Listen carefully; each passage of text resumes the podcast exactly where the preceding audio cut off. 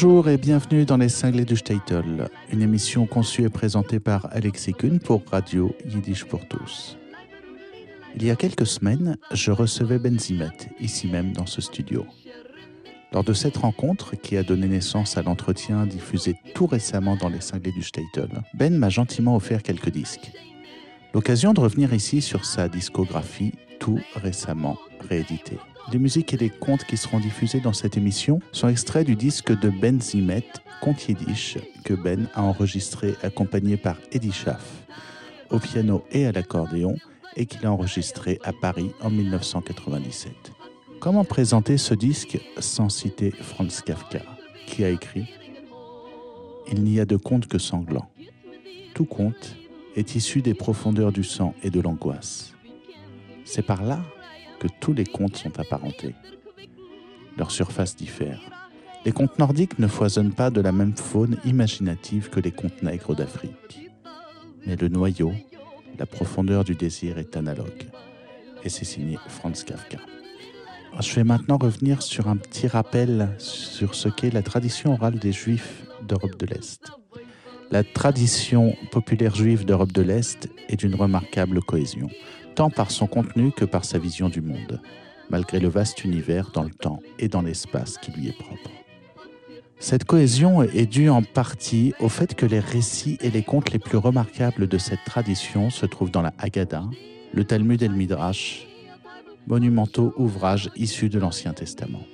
Le folklore juif le plus récent a dans une très grande mesure simplement été coulé dans la matrice traditionnelle des commentaires rabbiniques avec certains emprunts aux différents pays d'adoption du peuple juif et bien d'autres, et à bien d'autres anciennes traditions. Alors, de quoi traitent les contes juifs d'Europe de l'Est? Du ciel et de la terre surtout, du paradis et de l'enfer, du bien et du mal, du naturel et du surnaturel, du spirituel et du matériel, du sacré et du profane. Un certain nombre de nos légendes et mythes sont empruntés à nos anciens voisins de Perse et de Babylone, parmi lesquels les Juifs ont vécu de longs siècles après la captivité et ces contes et légendes parlent souvent des anges et des démons qui sont tous des médiateurs entre Dieu et le destin de l'homme, dont celui-ci est l'architecte selon qu'il se conduit bien ou mal. Dans des centaines d'autres légendes populaires juives, on voit défiler une véritable procession de patriarches et de prophètes, de rois juifs et de héros, de sages et d'érudits, de saints et de pécheurs, de martyrs et de renégats, de rationalistes et de mystiques, d'hommes de foi et aussi d'hommes de peu de foi.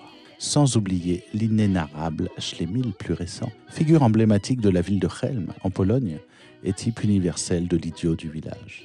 Il s'agit de présenter aux Juifs l'image de ses ancêtres imminents dans leur conduite exemplaire.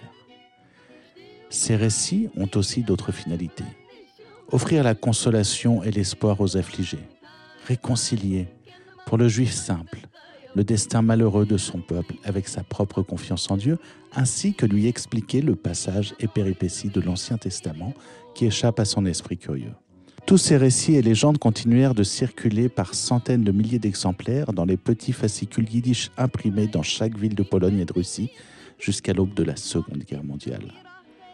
De nombreuses générations d'enfants juifs n'ont pas connu d'autres mille et une nuits que ces récits dont les aventures, souvent merveilleuses, les absorbaient tandis que leurs parents discutaient du sens profond caché de ces mêmes fables. Donc quelques mots avant de commencer sur la, musique qui est présente dans ces contes, dont l'accompagnateur, le musicien, pianiste et accordéoniste était Eddie Schaff.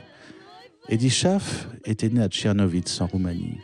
Pianiste virtuose, à 13 ans, il découvre le jazz et l'amour. Arrivé en France depuis Israël dans les années 70, il accompagne d'abord des artistes de variété, mais sa rencontre avec Ben Zimet et aussi Gérard Pierron transformera sa vision de l'interprétation d'une musique populaire.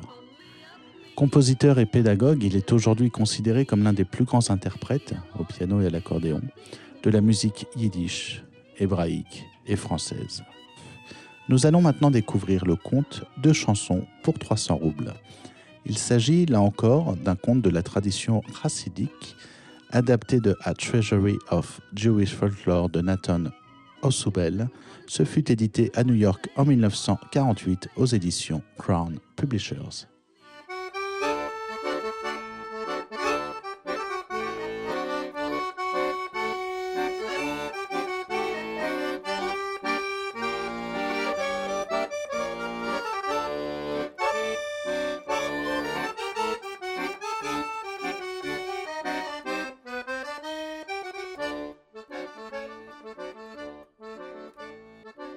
Il était une fois un homme très riche et très pieux. Riche, tout le monde sait ce que c'est, même si tout le monde ne l'est pas. Mais pieux, ça c'est tout autre chose. Être pieux, chez nous, autrefois, cela signifiait tout d'abord être fidèle à l'esprit de nos pères, Abraham, Isaac et Jacob, aussi bien dans le moindre de nos gestes quotidiens que par la pensée et de sentiments qui se veulent purs. Cet homme, très riche et très pieux, habitait un shtetl, c'est-à-dire une petite bourgade typiquement juive de la Pologne ou de la Russie du XVIIIe ou XIXe siècle. Et il avait une fille unique, très jeune et très belle, qui s'appelait Reisel. Un jour, Reisel devait avoir 20 ans par là. Son père se met à lui chercher un mari convenable. Vous allez sûrement vous imaginer que pour lui, le père riche et pieux, un mari convenable pour sa fille, cela signifiait le fils d'un autre homme très riche et très pieux. Eh bien, pas du tout, pas du tout.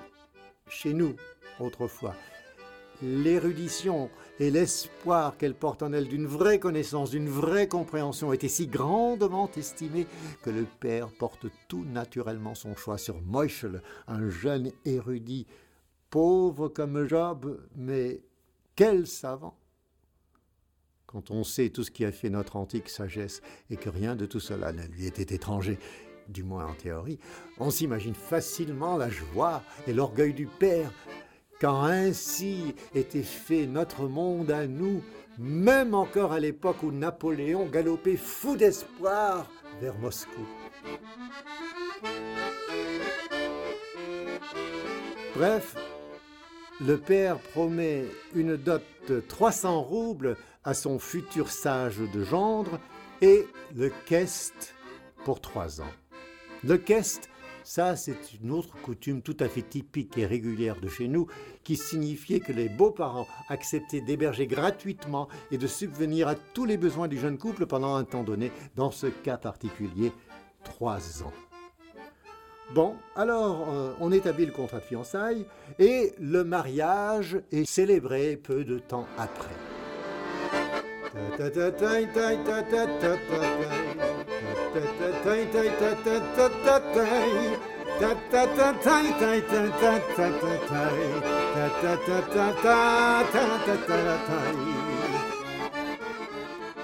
Puis le jeune couple s'installe chez les beaux-parents. Elle, Reisler, reprend les tâches ménagères, la cuisine en main, et lui, Moischel, l'érudit, il reprend ses études inlassables des textes sacrés.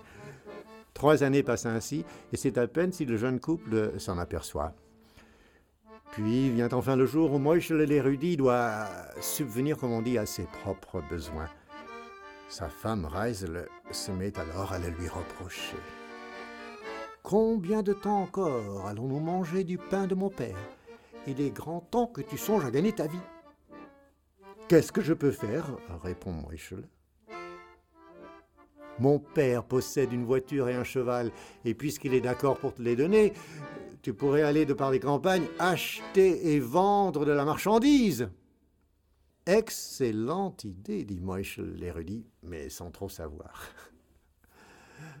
Le lendemain matin, à l'aube, Moischel attelle le cheval à la voiture et, emportant les 300 roubles de la dot, il part faire fortune.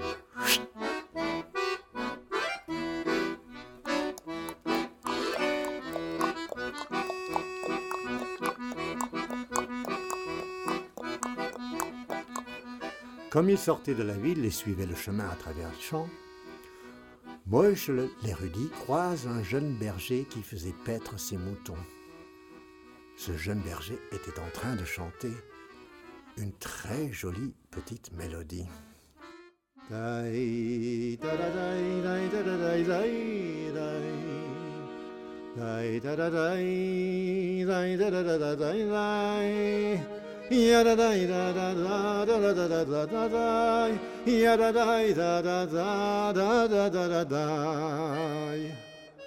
Quand moi je l'érudit entend cela, il se dit Si j'achète cette mélodie au jeune berger, je pourrai très certainement la revendre au chantre de notre ville au moins trois fois plus cher que ce que j'aurais probablement à la payer. Cela me rapportera un bon bénéfice et la reconnaissance du chantre en plus. Et hop, il saute en bas de la voiture, il s'approche du jeune berger et lui dit Ta mélodie, c'est combien? L'autre le regarde d'un air amusé et il dit 150 roubles. Sans un moment d'hésitation, Moche l'érudit sort les 150 roubles et les donne au jeune berger. L'autre lui enseigne la mélodie. Moïse regrimpe dans sa voiture et hop, il continue son chemin et tout content de sa bonne affaire, il chante gaiement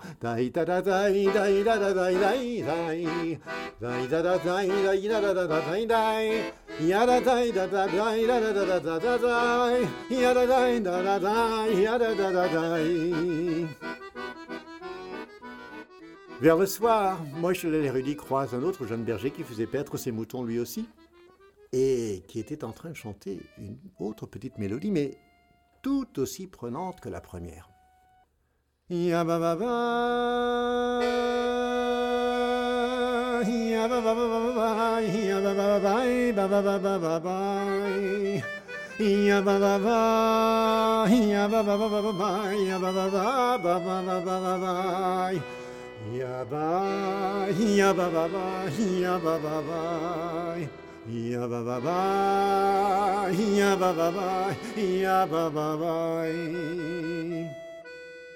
Quand Moche l'érudit entend cela, il se dit si j'achète cette mélodie aussi, cela me rapportera un plus grand bénéfice encore. Et hop, le voici qui saute en bas de la voiture, qui s'approche du jeune berger et qui lui dit Ta mélodie, c'est combien?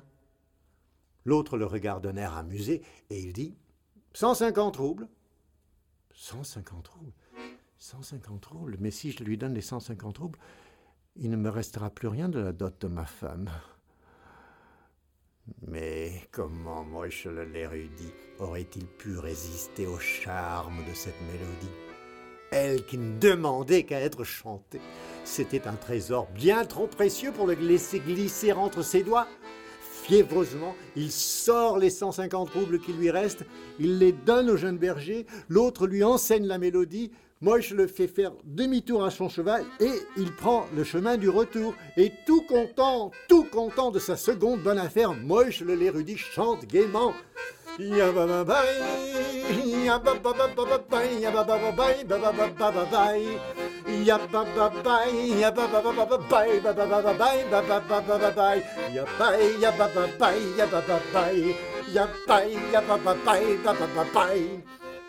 À l'aube, Moïse l'érudit est de retour au village. Il s'est dit J'irai d'abord voir Yankel le tailleur et je lui demanderai de me coudre les deux mélodies ensemble avec fil et aiguille, et puis j'irai les porter au chantre de la ville, et je les lui vendrai, mais très cher. Qui est là? C'est moi, Moïchel. Qu'est-ce que tu veux, Moïchel Je veux que tu me couses quelque chose que je te couse quelque chose au milieu de la nuit. Mais, mais quoi? Vous? Ça, douce?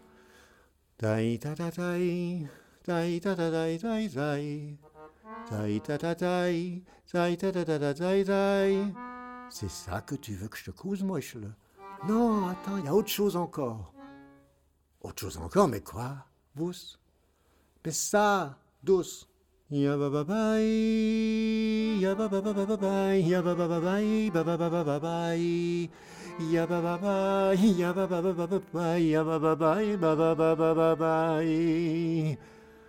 Quand Yankel le tailleur entend cela, il hausse les épaules en souriant, puis il saute en bas du lit, il enfile son pantalon, se lave les mains, figure, récite ses prières du matin, et puis il se met au travail. D'abord, il coupe les deux petites mélodies, ensuite, euh, il coupe, il repasse, coupe encore un peu, coupe encore un peu, repasse encore un peu plus, et hop, voilà que les deux petites mélodies sont cousues ensemble. Moïse, l'érudit, lui donne quelques groschen pour son labeur, et puis il se dépêche de rentrer chez lui. Reise-le, reise-le, ouvre-moi, c'est moi, Moïse, ton mari, je suis déjà rentré.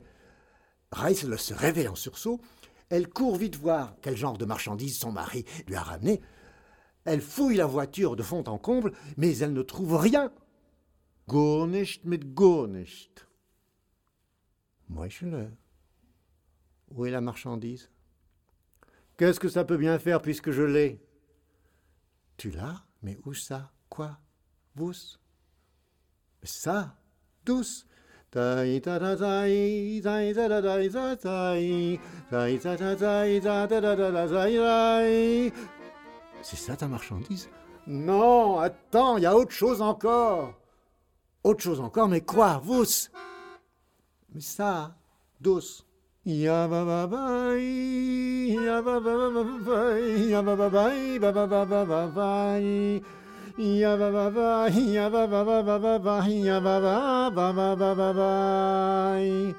Quand Raisle entend ça, elle court vite chez son père.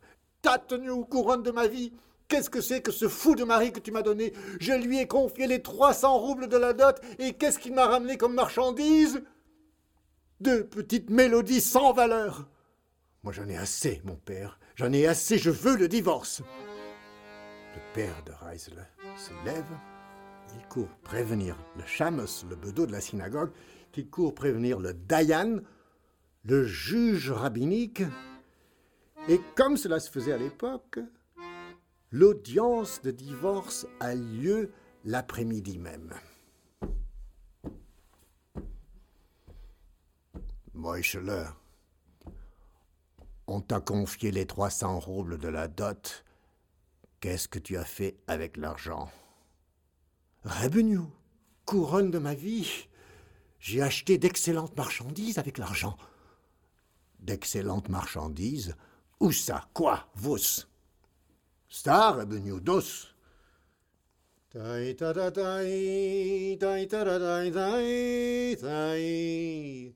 Dai da da dai, dai da da da da dai dai, ya da dai da da da da da da da da da dai, ya da da da da da da da da da dai. C'est ça ta marchandise, Moichele Non, attends, Rebegno, il y a autre chose encore. Autre chose Mais quoi Vous Ça, tous.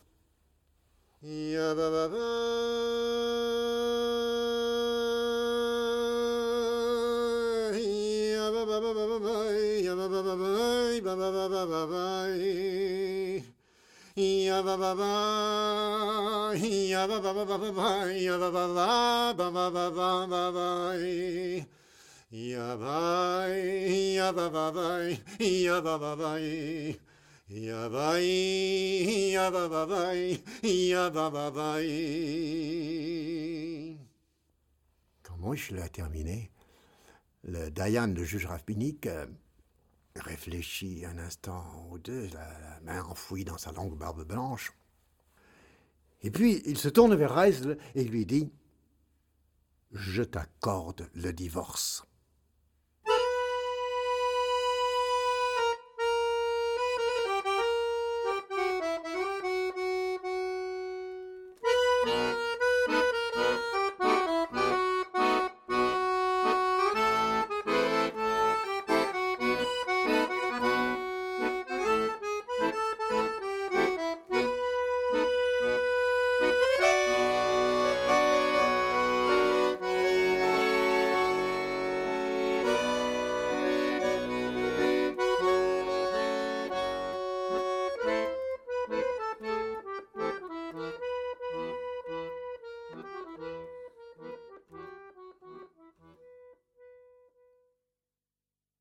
Nous écoutions, raconté par Benzimet, accompagné par Eddie Schaff, le conte de chansons pour 300 roubles.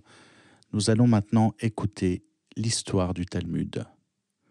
Quand deux voleurs s'introduisent dans une maison par la cheminée, lequel des deux aura le visage il y a un paysan qui s'en vient à la ville voir son rabbin et lui dit Reb, Depuis toujours, j'ai entendu parler du Talmud, mais jamais je n'ai compris exactement ce que c'était. Le Talmud, lui dit le Reb, mais jamais tu ne le comprendras parce que tu n'es qu'un paysan. Reb, j'ai tout abandonné, ma femme, mes terres, mes enfants. Il faut absolument que tu m'expliques exactement ce que c'est que le Talmud. Bon, bon, lui dit le Reb, je m'en vais te l'expliquer, mais alors, euh, il faut que tu m'écoutes très attentivement. Supposons que deux voleurs s'introduisent dans une maison par la cheminée et qu'ils se retrouvent dans le salon, le premier avec son visage plein de suie et le second non.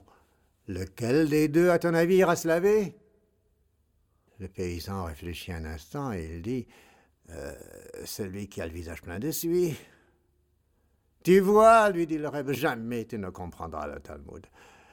Celui des deux voleurs qui a le visage plein de suie. Il voit son compagnon qui, lui, a le visage propre. Il s'imagine que le sien est pareillement propre. Il ne va donc nullement éprouver le besoin d'aller se laver.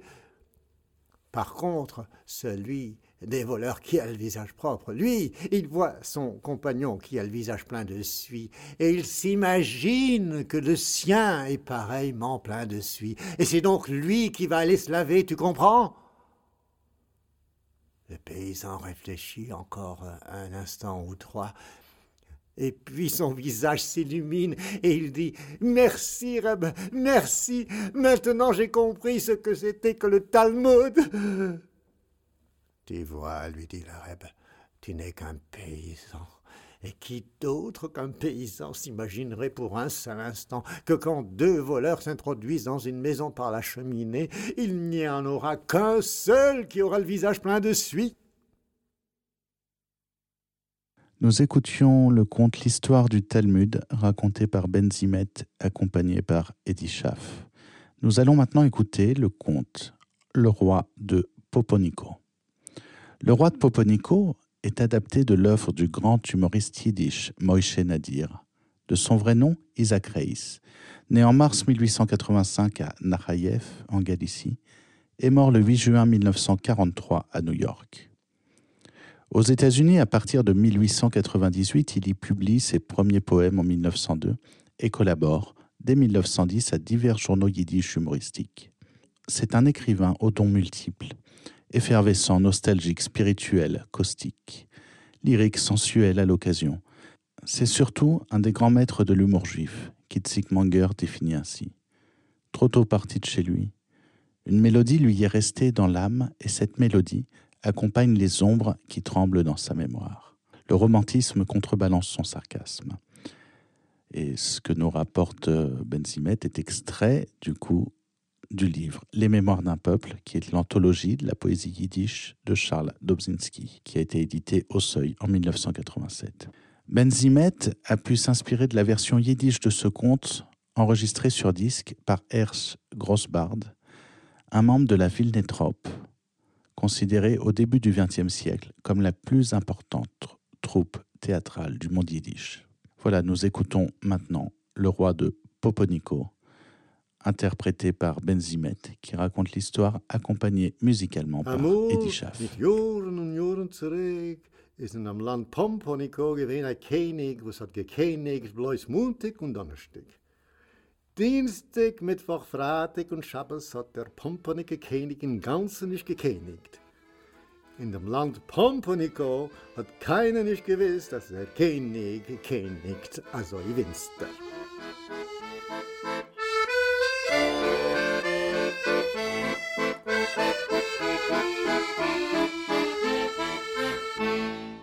Il était une fois, dans un pays nommé Pomponico, un roi qui ne royautait que le lundi et le jeudi.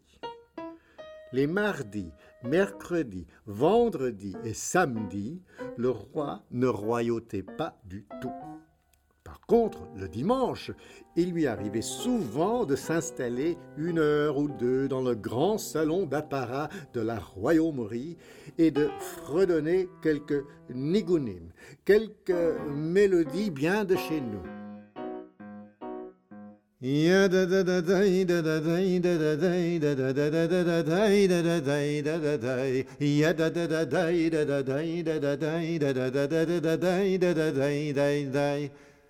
いやいだいだいだいだいだいだだだだだいだいだいだいだいだいだいだいだいだいだだだだだいだいだいやだだだだいだだだいだだだいだだだだだだだいだだだいだだだいやだだだだいだだだいだだだいだだだだだだいだだだいだいだい Puis le roi se lavait les mains, s'asseyait confortablement dans un grand fauteuil et se mettait à lécher du miel dans un pot.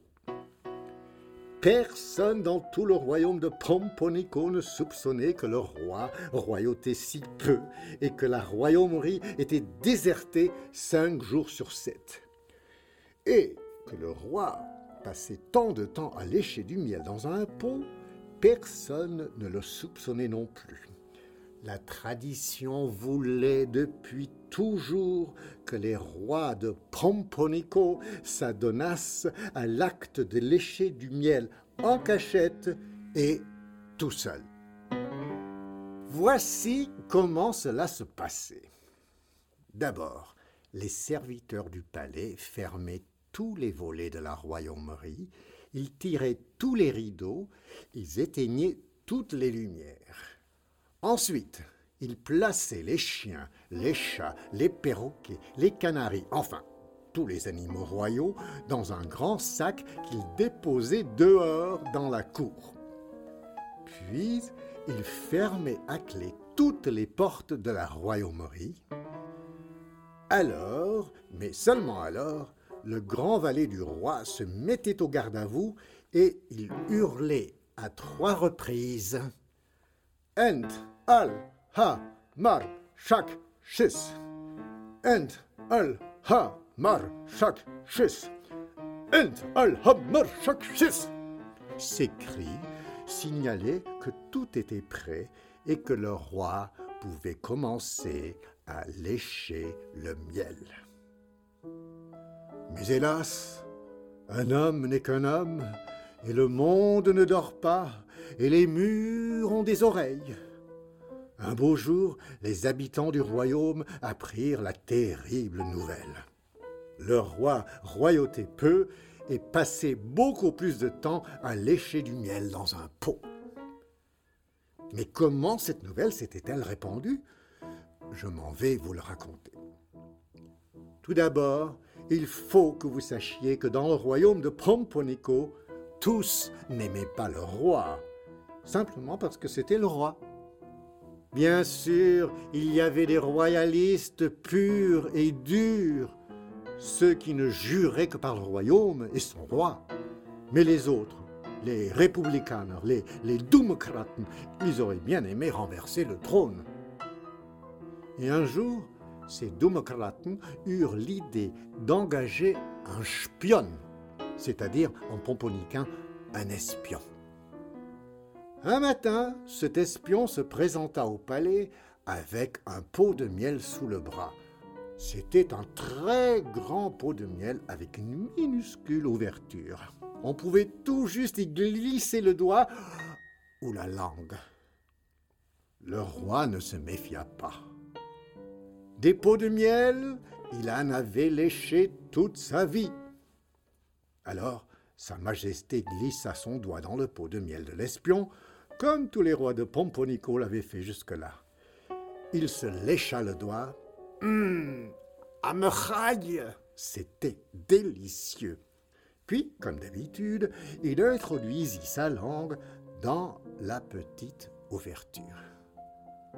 Aïe, aïe, aïe, aïe, aïe, aïe, aïe, aïe, Impossible de retirer sa langue. Elle était bel et bien coincée dans le pot.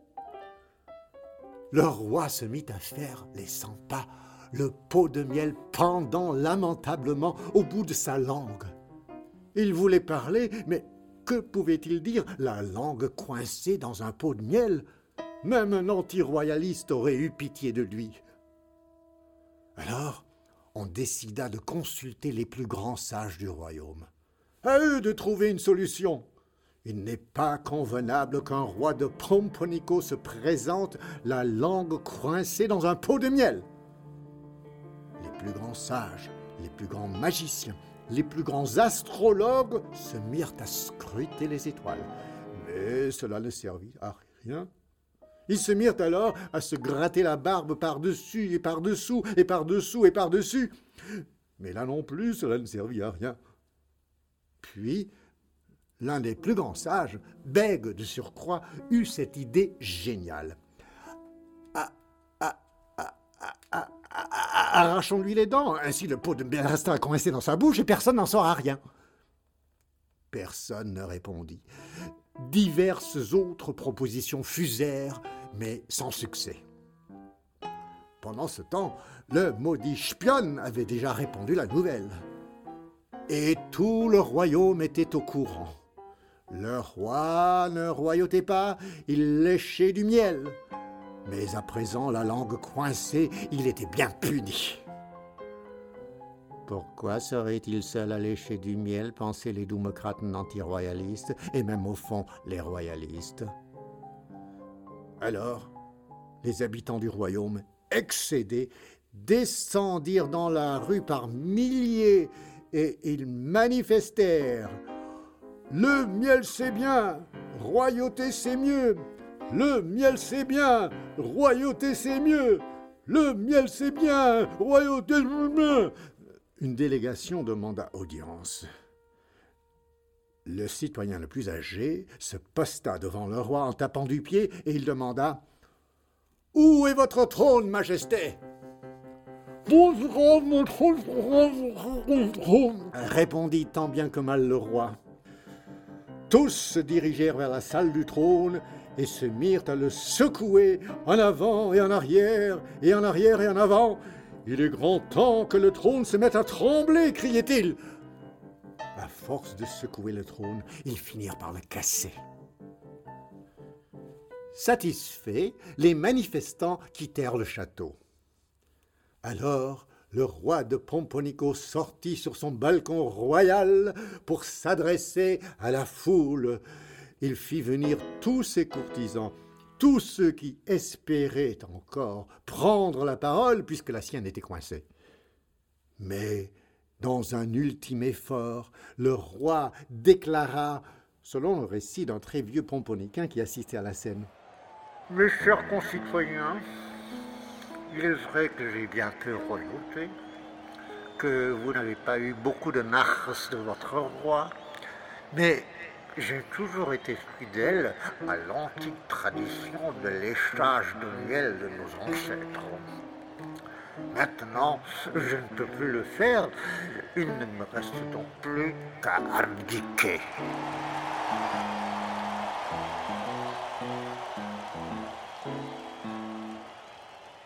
À ces mots, tous les grands du royaume, tous ceux qui auraient bien voulu lécher du miel dans un pot et seuls, éclatèrent en sanglots. Leurs larmes formèrent un océan sur lequel le roi de Pomponico se laissa porter par les courants, le pot de miel au bout de la langue et le goût du sucre dans les dents. On ne le revit plus jamais. La morale de cette histoire, c'est que peut-être il vaut mieux ne pas être roi, ou alors apprendre aux autres à lécher le miel avec soi, sans se cacher et tous ensemble. Nous écoutions le conte Le roi de Poponico. La dernière piste enregistrée sur ce disque est la chanson Lomirje Singen. Chantons. Voilà, donc ce sont des paroles de Itzik Manger. Itzik Manger était né en 1901 à Tchernovitz en Roumanie dans la même ville qu'Eddie Schaff, l'accompagnateur de ce disque au piano et à l'accordéon. Et Itzik Manger est mort en 1969 en Israël, après avoir vécu longtemps à Paris. Son père était tailleur par profession, mais artiste par nature, humoriste et adroit versificateur. Sa mère cultivait l'art du chant et du conte. Son frère, quant à lui, était poète aussi. Ils créèrent autour du jeune Manger un climat magique où devait s'épanouir le talent profondément original de celui qui est peut-être à la fois le Villon, le Nerval et le Verlaine de la poésie yiddish, mais dont le génie est unique et inclassable. Voilà, donc la chanson Lomirge Zingen se traduit de la manière suivante. Chantons humblement et simplement ce qui vient de chez nous tout ce qui nous est proche et cher. Chantons les pauvres qui maudissent le froid et les mères qui bénissent le feu. Chantons les servantes qui travaillent dur du matin jusqu'au soir et qui gardent les meilleurs morceaux pour les soldats leur rendant visite de nuit afin que les maîtres n'en sachent rien. Chantons les filles qui, l'été venu, jettent leurs bâtards aux portes étrangères et tremblent de peur face aux mauvaises langues qui pour cela les ferait jeter en prison. Chantons les poètes qui ont cru pour rien aux étoiles et sont redescendus de leurs astres. C'est Lomirge Zingen, des paroles d'Itzik Manger sur une musique traditionnelle. Voilà, cette chanson est interprétée par Benzimet, accompagnée par Eddie Schaff au piano. Lass mir singen Pushet und Prost, von alles, was ist heimisch, lieb und teuer. Für nur mein Bettle, wo schelten dem Frost und von Mammes, was benschen das Feier. Chanson des sans-abri, des sans-papiers, de, de tous les laissés pour compte. Lass mir singen Pushet und Prost, von alles, was ist heimisch lieb und teuer. Enorme Bettle, wo schelten dem Frost. Und für Mamas, was benschen das Feuer. Für enorme Kalles, wo stehen mit Licht. Verblinde Spiegeln spät bei Nacht. Und jede sieht, das nuente Gesicht, was hat ihr lieber Reus gelacht. Fin Geurel warfe, was Reden verstellt, fin Narren die letzte Groschen neus. Bei Agunes, wo schelten dem Frost, und gein doch hinter Tieren a Reus. Fin Diensten, was Horven bitte schwer und behalten den beste Bissen. Fahr die Selmer, wo's kämen bei Nacht, die Ballabatten soll nicht wissen. Lass mir ze zingen, pushen und Prost, fin als, was ist heimisch lieb und teuer, fin orme Mames, wo schelten dem Frost, und fin Bettler, was benschen los Feier, fin Meidlach, was warfen, Sommerzeit, Mam zeiren in te vreemde dieren und sitten fahr mundierte Leid was kennen der fahrend fiese vieren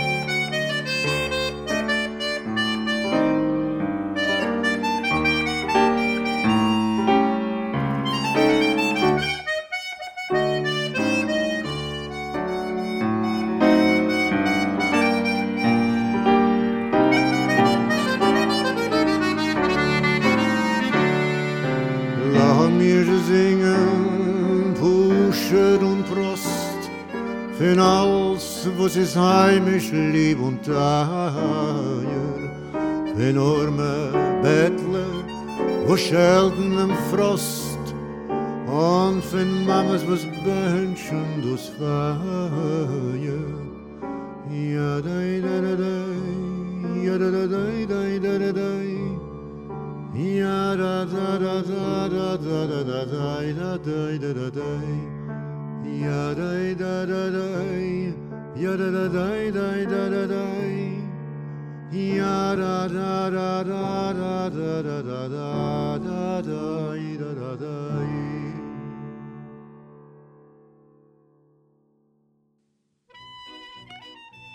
Voilà, vous écoutiez Les Cinglés du Statel, une émission conçue et présentée par Alexis Kuhn pour Radio Yiddish pour tous. C'était le disque Conte Yiddish, interprété et récité par Ben Simet, accompagné par Eddie Schaff au piano et à l'accordéon. Ciao, Zagezonte et à bientôt.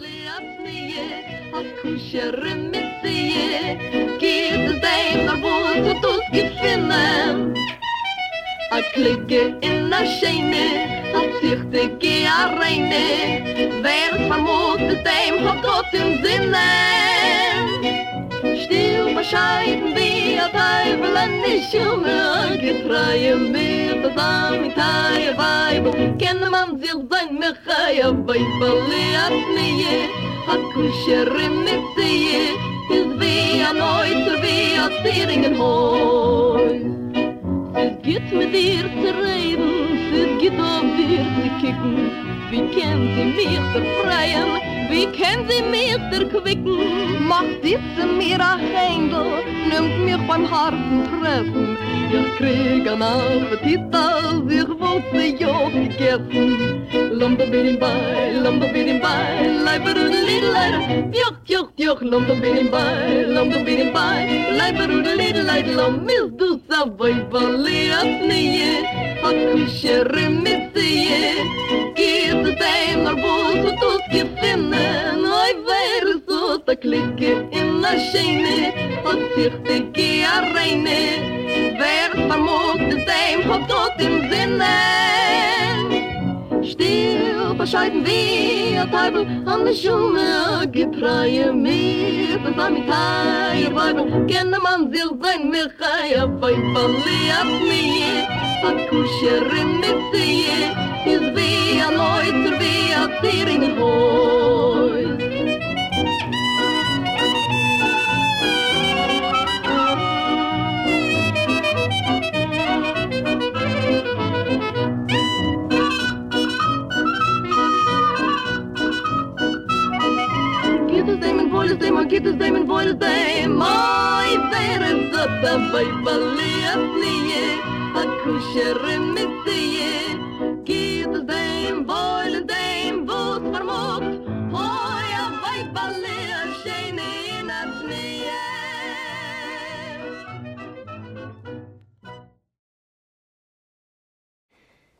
Vous venez d'entendre une émission originale de Radio Yiddish pour tous. Seule radio au monde à diffuser la culture yiddish 24 heures sur 24, Radio Yiddish pour tous fonctionne grâce au seul soutien financier des membres et donateurs de Yiddish pour tous. Vous pouvez vous aussi apporter votre contribution à la diffusion de notre culture. Pour cela, rendez-vous sur notre site www.yiddishpourtous.org www.yiddishpourtous en un seul mot, point org.